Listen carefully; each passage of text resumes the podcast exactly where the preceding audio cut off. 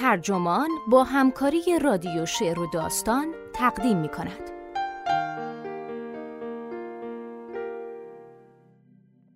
چه اتفاقی می افتاد اگه سلینجر پنهان نشده بود؟ نویسنده آدام کرش مترجم عرفانه محبی منبع تبلت ترجمه شده در وبسایت ترجمان گوینده اکرم عبدی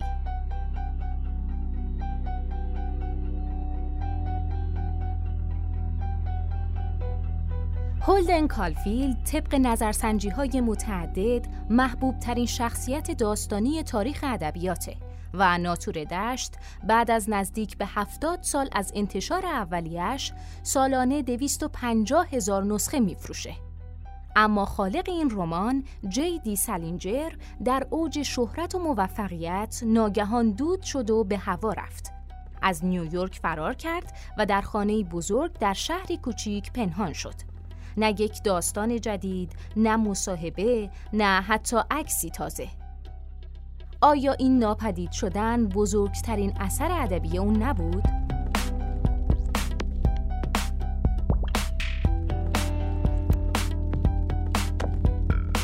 نخستین سالگرد ادبی سال 2019 یکی از بزرگترین هاست.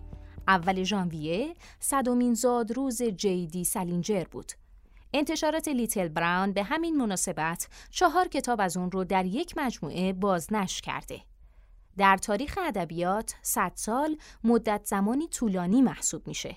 به عنوان نمونه فاصله سلینجر از نوزادی متولد شده در سال 2019 به اندازه فاصله خود اون از هرمان ملویله. با این حال انگار اون به اندازه نویسندگان هم نسلش از ما دور نیست. نویسندگانی همچون سال بلو، نورمن میلر یا جان آبداک که در سالهای بعد از جنگ جهانی دوم به شهرت رسیدن. تکلیف ما به عنوان خواننده با این نامهای پرآوازه روشنه اما سلینجر برامون نامعلوم باقی مونده.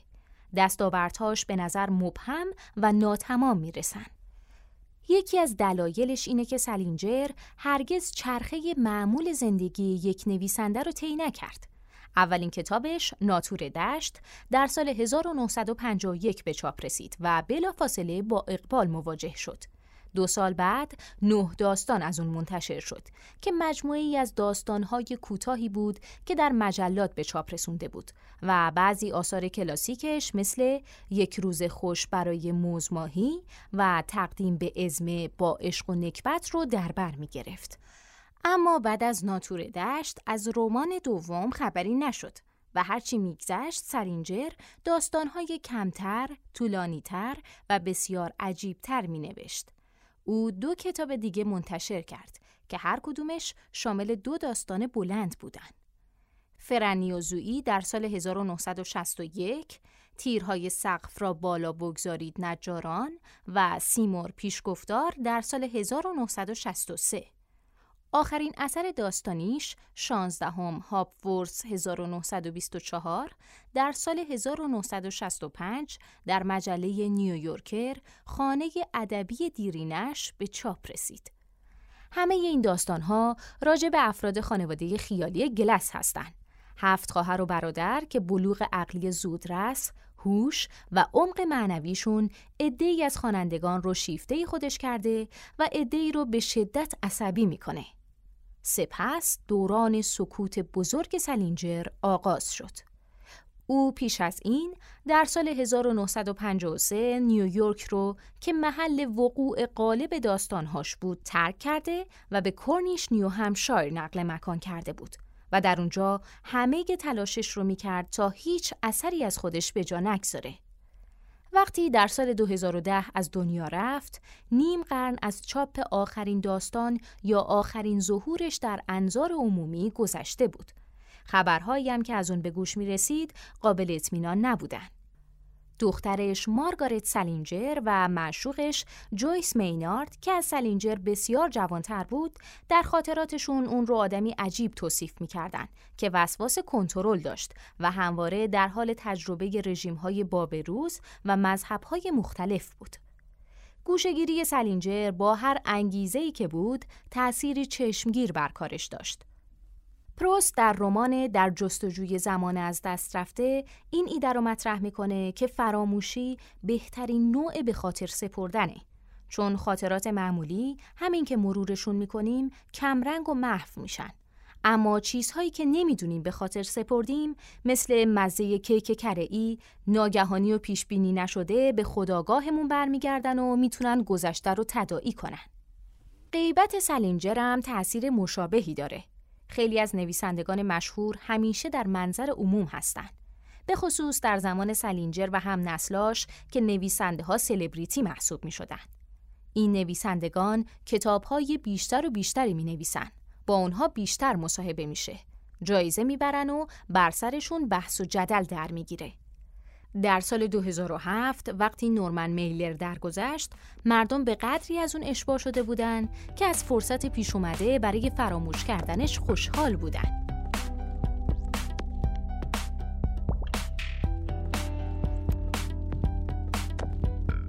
اما قضیه درباره سلینجر فرق می کرد. اون دست کم در نگاه عموم هرگز بزرگ نشد مثل پیتر پن چنین چیزی درباره داستانهاش هم صادقه خوندن کتابهای سلینجر مثل باز کردن کپسول زمانه رنگ و بوی رفتارها، اصطلاحها و ایده های نیویورک میانه های قرن در اونها کاملا هویداست. یه مثال کوچیک. امروزه هر کس سلینجر می‌خونه این نکته براش جالبه که شخصیت ها چقدر سیگار می‌کشن. زوی گلاس در فرنی و زویی توی حمام سیگار می‌کشه و وقتی می‌خواد صورتش رو اصلاح کنه سیگار رو روی روشویی روشن نگه میداره. هولدن کالفیلد در ناتور دشت در عرض چند روز چند پاکت سیگار دود می‌کنه و از نفس تنگی میناله. راوی شوکه شده تقدیم به ازمه هفته ها بیوقفه سیگار کشیده بود طوری که لثه هاش با کمترین فشار نوک زبونش خونریزی می‌کرد. در واقع این سیگار کشیدن ها از اون سیگار کشیدن های شیک و با کلاس هالیوودی نیست. بیشتر شبیه مشکلی روانشناختیه. راهی برای تظاهر بیرونی آتشی که به شکلی وسواسگونه در ذهن های گرفتار زبانه می‌کشید. علاقه سلینجر به اختلال روانی و همینطور خیشاوندان فلسفی اون یعنی بیگانگی و ملال مشخصی دیگه ای از دوره او بود. شخصیتهاش در جوی روانکاوانه و اگزیستانسیالیستی زندگی می کنند و دقدقه اصالت و مقاومت در برابر وسوسه های فرهنگ توده رو دارن. یکی دیگه از نقاط مشترک زویی و هولدن بیزاریشون از فیلم هاست که البته مانع از اون نمیشه که فریفته اونها نشن. زویی خودش بازیگره اما همیشه فیلم نامه هایی رو که تهیه کننده ها براش میفرستن مسخره می‌کنه. امروزه این دست مسائل دقدقه های گذرا به نظر می رسن. چه کسی در قرن 21 نگاهی تحقیرآمیز به فیلم داره؟ یا مثل هولدن که فکر می‌کرد برادر بزرگش دیبی با نوشتن فیلم نامه تو هالیوود داره خودفروشی می‌کنه نگران اینجور مسائله. محبوبیت متداوم آثار سلینجر که ناتور دشت در صدر اونها قرار داره و هنوز سالی 250 هزار نسخه از اون فروش میره نشون میده که در عصر مجازی و نمایشی کنونی اصالت بیش از اون چه حاضرین به پذیرین برامون اهمیت داره. درباره شخصیتی مثل هولدن که ابایی نداره چیز تقلبی رو تقلبی بدونه، نکته اخلاقی نیروبخشی وجود داره. صداقت تمام و کمال اون حتی در میانه سردرگمی عمیق روحی خواستار صداقتی متقابل از جانب ماست. خوانندگان جوانی که تازه پی بردن دنیای بزرگسالی تا چه حد بر پایه نقش بازی کردن و سازشه به طور ویژه با خواسته اون همراهی می‌کنن. به همین علته که سلینجر رو همواره نویسندهی برای جوانان می‌دونن. او محرم اسراره. بزرگسالی کم نظیر که می‌تونه درک کنه. اونجا که هولدن کالفیلد میگه چیزی که منو واقعا تکون میده کتابیه که وقتی خوندنش رو تموم کردم. آرزو کنم که ای کاش نویسنده کتاب دوست خیلی خیلی صمیمین بود و هر وقت دلم می‌خواست می‌تونستم بهش زنگ بزنم. بی تردید منظورش ناتور دشت و خود سلینجره. مشکلی که در آثار بعد از ناتور دشت وجود داره ناتوانی سلینجر در یافتن راه ورود به بزرگسالیه که پیوسته اون رو وادی تباهی می‌دونه. تصادفی نیست که داستانهای خانواده گلس بیشتر گرد سیمور میچرخه. بزرگترین پسر خانواده که داستان خودکشیش در یک روز خوش برای مزماهی روایت شده. سیمور در سی و یک سالگی با شلیک به خودش ننگ بزرگسالی رو از خودش پاک می‌کنه. اون همیشه همون بچه دانای اون برنامه رادیویی که همه بچه های گلس در اون حضور داشتن با عنوان چه بچه دانایی باقی میمونه.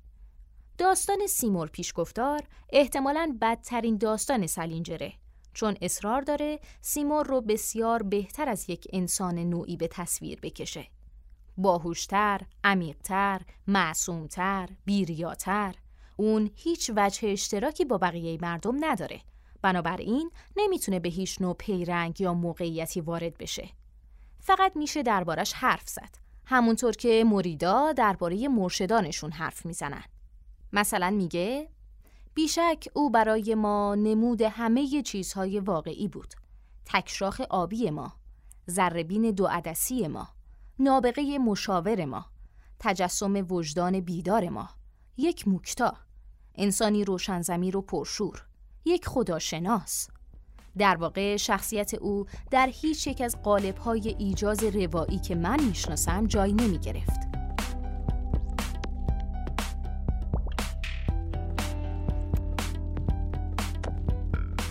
در بین نویسندگان آمریکایی یهودی هم نسل سلینجر رواج داشت که وقتی به دنبال واژگان معنوی بودن به جای اینکه به منابع سنت یهودی رجوع کنند به شرق آین هندو و زن بودایی روی بیارن. به طور کلی سلینجر خیلی کمتر از هم اسرانش مثل میلر و بلو علاقمند بود درباره یهودیت بنویسه. نیویورک اون منحتنه نه بروکلین یا برانکس. جوانای کتاباش به کالجای آیوی لیگ و پیش دانشگاهی میرن نه کالجای منطقه‌ای. پدر خانواده گلس یهودی و مادر ایرلندی کاتولیکه مثل خود سلینجر. و این احتمال وجود داره که هولدن هم نیمه یهودی باشه. جایی در ناتور دشت توضیح میده که نام خانوادگی ایرلندیش رو از پدرش گرفته اما پدر و مادرش دینهای متفاوت دارن. اگه اینطور باشه اون بهترین شخصیت یهودی پنهانی در عالم ادبیات داستانیه. داستانهای گلس در برگیرنده برخی از زنده ترین گفتگوها و صحنه پردازی های سلینجره به خصوص در زویی که باستانشناسی موشکافانه ای از آپارتمان خانواده گلس در منحتن ارائه میده. فهرستی از محتویات کمد داروها خودش یک سفر رو پر کرده اما همینها هم نوعی مانویت در خودش داره. امتیاز انحصاری نیکی در جهان از آن گلس هاست. در حالی که دنیای بیرون پر از جونورایی مثل لین کوتل دوست پسر متکبر و فرصت طلب فرنیه. در آخر پیام سلینجر گویا اینه که نجیب زادگان با اخلاقی مثل گلس ها باید با افراد عادی مهربان باشن فارغ از اینکه اون آدما ممکنه چقدر نفرت انگیز باشن این همون باریه که در پایان کتاب زویی با موعظش بر دوش فرنی گذاشت اونجا که قانون سیمور رو بهش یادآوری کرد یک بازیگر باید همیشه سعی کنه به خاطر خانم چاقه بهترین باشه اون میگه تصویر خیلی خیلی واضحی از خانم چاقه تو ذهنم شکل گرفته بود. تمام روز روی ایوون می نشست و پشه می پروند. خیال می کردم هوا وحشتناک گرم بود و اون احتمالا سرطانی چیزی داشت. نمی‌دونم. زویی در ادامه میگه که این تصویر زننده همه ماییم. هیچ کس و هیچ جا پیدا نمی‌کنه که خانم چاقه سیمور نباشه. از اینم پیشتر میره و میگه اون خود مسیحه. تجسمی از الوهیت. این حرف قرار نشانه از فروتنی باشه اما دقیقا هم اینطور نیست. تفاوت آشکاری بین خانم چاقه اون بیرون بین تماشاچیا و گلس های روی صحنه وجود داره و اینا جز فخر فروشی چیزی واسه تماشاچیا ندارن. این بزرگواری و نجیب زادگی معنوی موقعیت اخلاقی نیست که در اون بشه داستانی خلق کرد. همونطور که سکوت پسین سلینجر این رو نشون میده. او که ذهنیتش رو درباره عموم مردم شکل داده بود اینکه همه قلابی و خانم چاقه هستن دست از کنجکاوی دربارهشون کشید و از نوشتن درباره یا براشون منصرف شد وقتی سلینجر درگذشت روزنامه ها در آگهی هاشون به گنجینه ای از دست نوشته های آماده چاپ سلینجر اشاره کردند اما با گذشت حدود یک دهه هنوز هیچ خبری از اونا نیست. اگه سلینجر در طول اون سالهای سکوت در حال نوشتن بوده، همونطور که خودش هم چند بار این رو تایید کرده بود، احتمالش کمه که چیزی که خلق کرده مثل داستانهای نه داستان ساختی هوشمندانه داشته باشه یا مثل ناتور دشت اثری تمام ایار از آب در اومده باشه. او پیش از این در سیمور پیشگفتار به نوعی ضد داستان روی آورده بود.